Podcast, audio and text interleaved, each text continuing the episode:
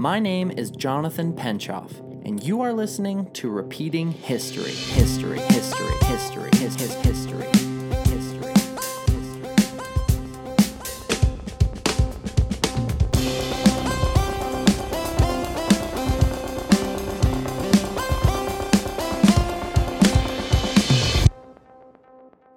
Have you guys ever done any online dating? And you match with someone and you have to start a conversation out of nowhere and it always feels weird and contrived and just like unnatural. Well, that's kind of like starting a podcast episode. I never really know exactly where to start. And history is like, you know, just one long linear thing. So it's like, how far back do you go into history to tell the story? And it just turns into a whole thing. But I guess technically this episode has started now, so fuck it. Let's party! Do you guys remember that awful television show called Wife Swap? It's not a very clever title because, spoiler alert, all they do is swap wives. Pretty weird concept for modern day television, but who am I to judge, right?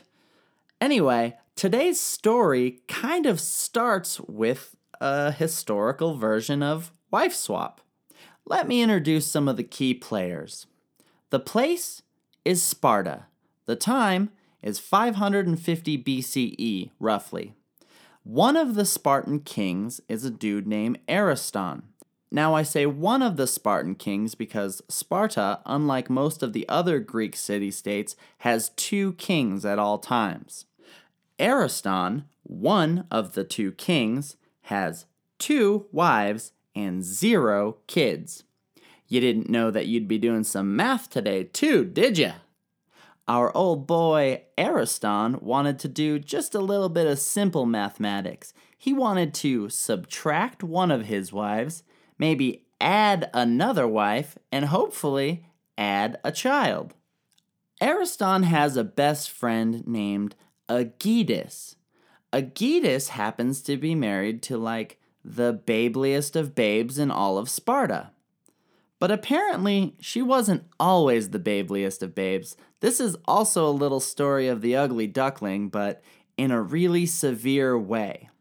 Herodotus never gives us her name, so I'm just going to refer to her as Babezilla from now on, okay? Apparently, when Babezilla was born, she was anything but. Imagine being someone who's just so ugly that they write about you and it gets passed down through history about how ugly you are. That's not a very good reputation. Anyway, when she was young, she had a nanny because her parents were kind of well to do the nanny felt really bad because the parents were so bummed out about how ugly their kid was.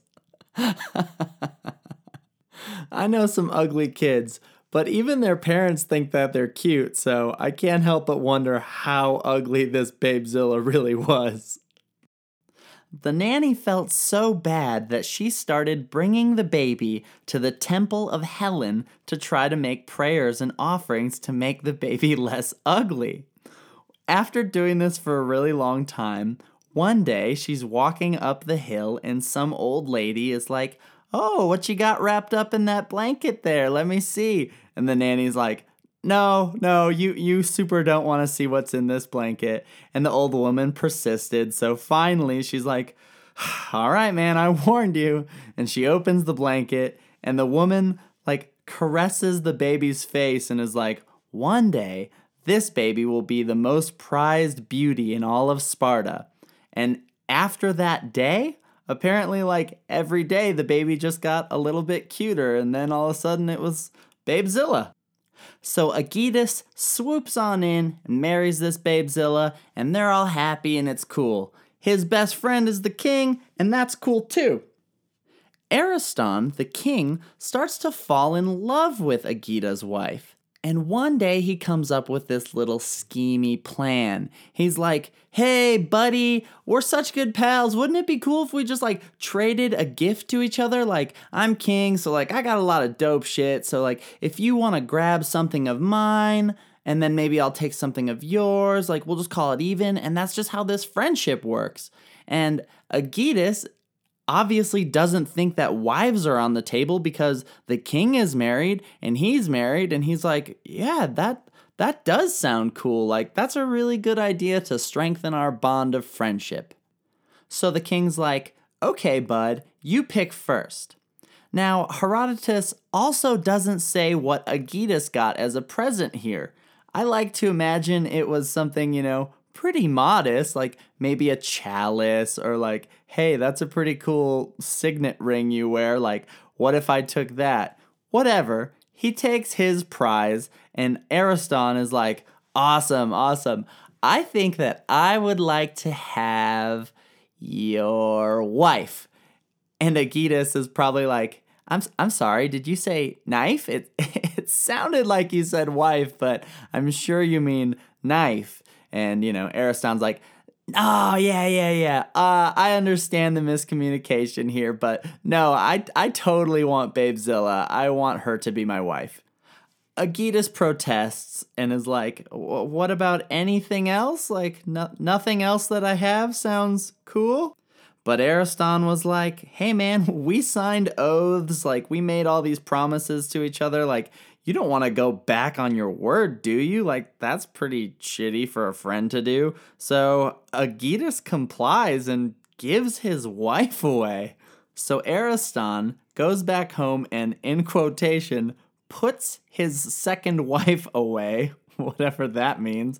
I guess just got rid of her. And he married Babezilla.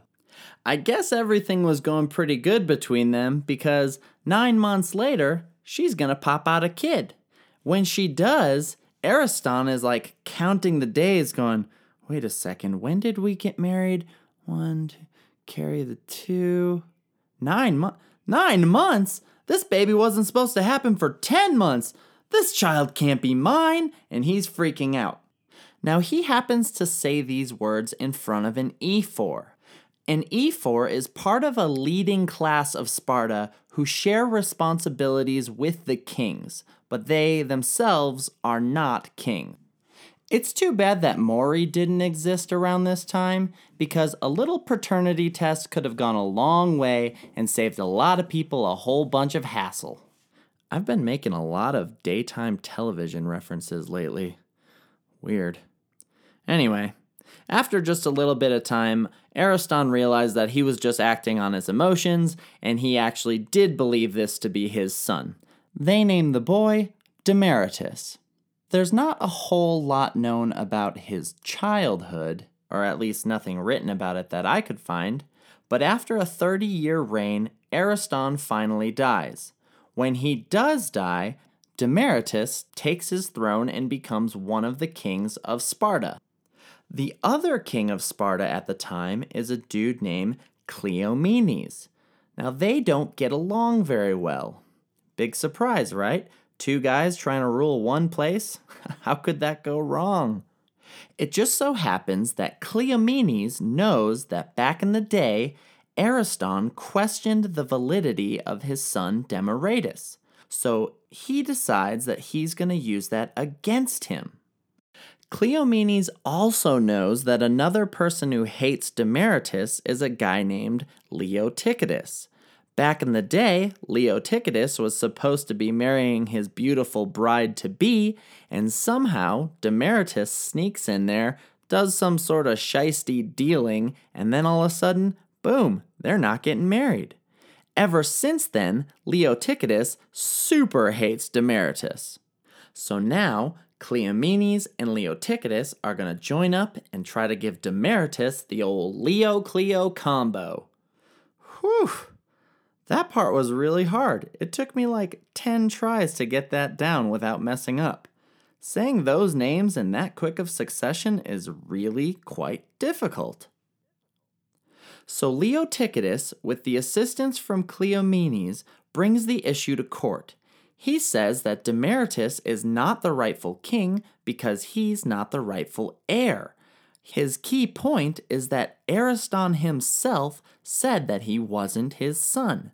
And then Leotychidus brings up the ephor who happened to still be around, and he's like, Yeah, man, I remember him saying that shit.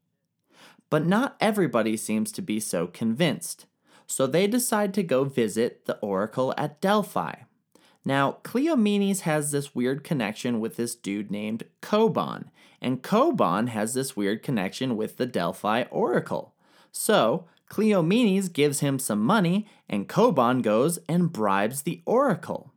After this happens, the oracle says, Nope, that's not the king. That's not the son of Ariston. Because of this statement, Demaratus gets demoted from king to magistrate.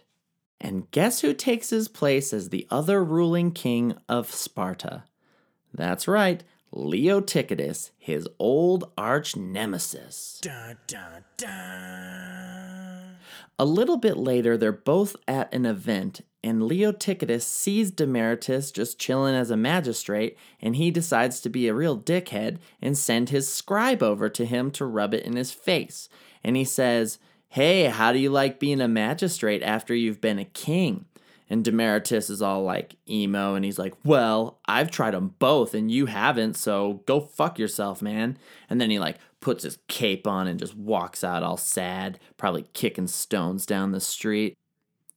After a substantial amount of brooding, he gets to his house and decides to sacrifice an ox to the god Zeus. After he does this, he's holding the intestines and calls his mother to come see him.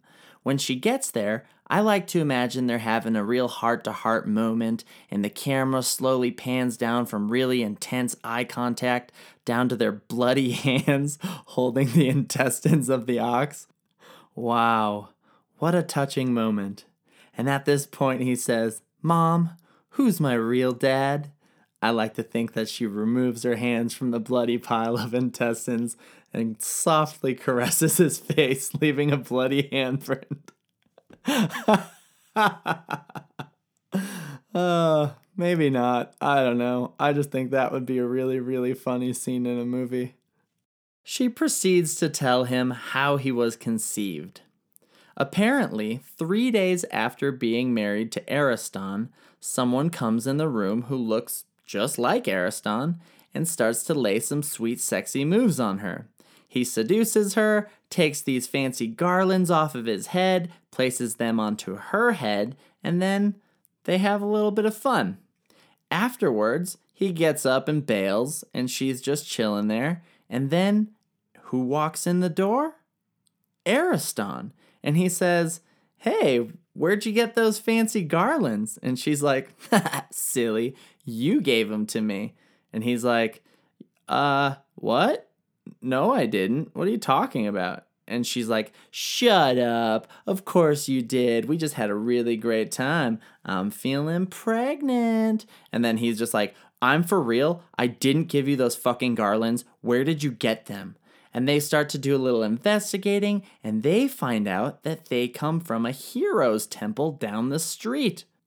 So they consult a local soothsayer, and he's like, Yup, these for sure come from the hero temple of Astrabacus, so I guess you may be hooked up with a ghost. So she's explaining this to Demaratus, and she says, So I mean, I guess it's either this ghost hero or Ariston. And for all those people who are giving you shit, they're just haters. Fuck them to death, you know what I mean? And then she starts to say that some babies are born at 10 months, but sometimes they're born earlier, like 9 months, maybe even 7 months. I guess it was like pretty standard for a baby to be born at 10 months at this time of the world, so I don't know. But she's like, even Ariston agreed later that you were definitely his son. Like, don't get caught up on it, okay, bud? Everything cool? And then we cut back to my movie scene here, and one single tear falls down the face of Demaratus, and he says, Wow, Mom, thanks for such sound advice. I love ya. And then he rides off into the sunset because he decided that he's fucking done with Sparta, so he bails and makes his way to Asia.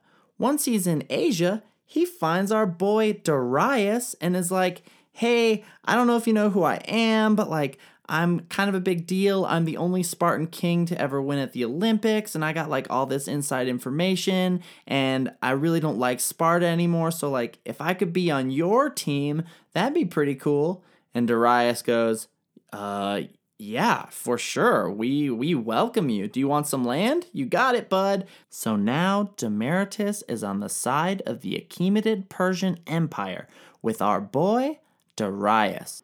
At this point, Sparta is in the hands of the dastardly duo of Cleomenes and Leotychidus, and they are not playing around.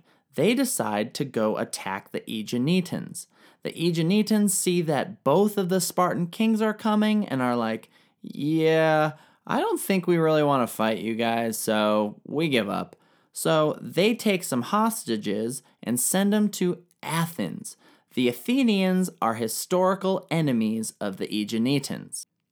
Sooner or later, people start to find out about all the misdealings that happened to get rid of Demaratus. They find out about the whole bribery with the Delphi Oracle, and that dude Cobon has to bail, and then the Oracle herself loses her title of priestess. And now Cleomenes is like, oh shit, I uh I gotta get out of here. And he bails too. He goes to the Arcadians and is like, hey guys, we should we should attack Sparta. Like I'm from there, like I got the inside scoop. We should do that. And the Spartans hear of this and are like, dude, come just come back. Come back and be our king. Like it's fine. We're not that mad at you. And he's like, "Are you sure?" And when they convince him that they're not too upset, he comes back. But at this point, he starts to lose his mind. He starts whapping people in the face with his scepter whenever he sees them in the streets. And they're like, yo, what the fuck? We like welcomed you back and this is how you're gonna treat us? Not cool, bro. So they lock him up in like a prison. Now, apparently they only thought he needed one guard. And also, apparently, this guard is kind of an idiot and shouldn't be allowed to guard anyone. Cleomenes is shackled up and he's like, hey, guard, I need a knife. And the guard's like, um, no, I don't I don't think you do. And he somehow convinces this guard that, yeah, this prisoner needs a knife. So the guard walks over and gives it to him, and he immediately starts to just mutilate his legs and just starts cutting himself and ripping himself to shreds. Apparently, once again, this guard being completely inept just stands and watches or something until Cleomenes gets to his stomach and starts just gashing his own stomach open, and then he died. A lot of people thought that this was just vengeful gods getting back at him for the way that he dicked over Demaratus. Now, that seems probable, I guess, because Leotychidus also had some shit happen to him. He took a Spartan army against Thessaly and was like kicking ass and was gonna probably win. But then he took a giant bribe and was found out for taking this bribe. When the general public in Sparta caught on to what was going on, they went and torched his house down to the ground. Now Leotychidus is like, oh fuck, I gotta get out of here too. And he goes to a place called Tegea, where he just eventually dies in exile. So you might think, dang, revenge is pretty sweet for Demaratus. Those dudes both got shafted and kicked out of Sparta and died. But it's not enough for him because he still has a sour taste in his mouth for Sparta and what they did to him. He apparently is one of the dudes who's on the side of Xerxes, giving him information about the Spartans before the Battle of Thermopylae. Now, I'm going to leave it there today because the next episode is going to be about some of these specific battles of the Greco Persian Wars, like the Battle of Thermopylae, and how it really went down and where it differs from the movie of 300. I do wonder what happened to his relationship with his mother, though. Maybe they had a nice correspondence for years where they discussed memories of her wiping blood all over his face. That's a nice thought. And that's a nice place to end it for today. Whew, I am glad to be done recording that one. It was quite the tongue twister for me. I was also excited to kind of take a break from, you know, child murder and eating kids and shit like that. Take it back to just a good old fashioned love story, you know, of a ghost making love to a queen. Wow. What a beautiful thing, you know? Anyway, thank you guys so much for listening. My name is Jonathan Penchoff, and this is Repeating History. Wait, wait, wait. Before you go, I have one more thing that I just want to kind of clear up. The point of this podcast is to try to make history a little bit more digestible. I am well aware that that last one got a little bit crazy at times. I'm going to make just a really quick recap of the actual story because I think it's easy to get lost in how complicated all the names are. So, here is the really basic version of that story just to make sure that we're all on the same page. It starts with the king and his best friend. The king wants the best friend's wife because she's a babe. He ends up stealing that best friend's wife and then makes it his wife, and then they have a kid. The kid becomes one of the two kings of Sparta. The other king of Sparta does not like the new kid. He gets his friend together and they set up a plot to get rid of the new king. They succeed in this plot with a little bit of bribery, and then the new king is like, okay, fuck this place, I'm out of here, and he goes to Asia and joins Darius, who we've previously mentioned as the ruler of the Achaemenid Persian Empire at the time. He's now set to help the Achaemenid Persians come into Greece and fight at the Battle of Thermopylae, which will be the next episode. So you see, the story itself wasn't that complicated. It's just easy to get caught up on all those names. I hope that this little recap helped, and I hope that you guys are ready for the next episode. This isn't exactly like a part one and part two, as much as this one just kind of sets the scene for the next one. Okay, now we're done. Go away. See you guys next time. This episode was written and produced by me, Jonathan Penchoff. Theme music composed by Dave Regan. Make sure to check out the Instagram at Repeating History Podcast, and the email is repeatinghistorypodcast at gmail.com. See you guys next week.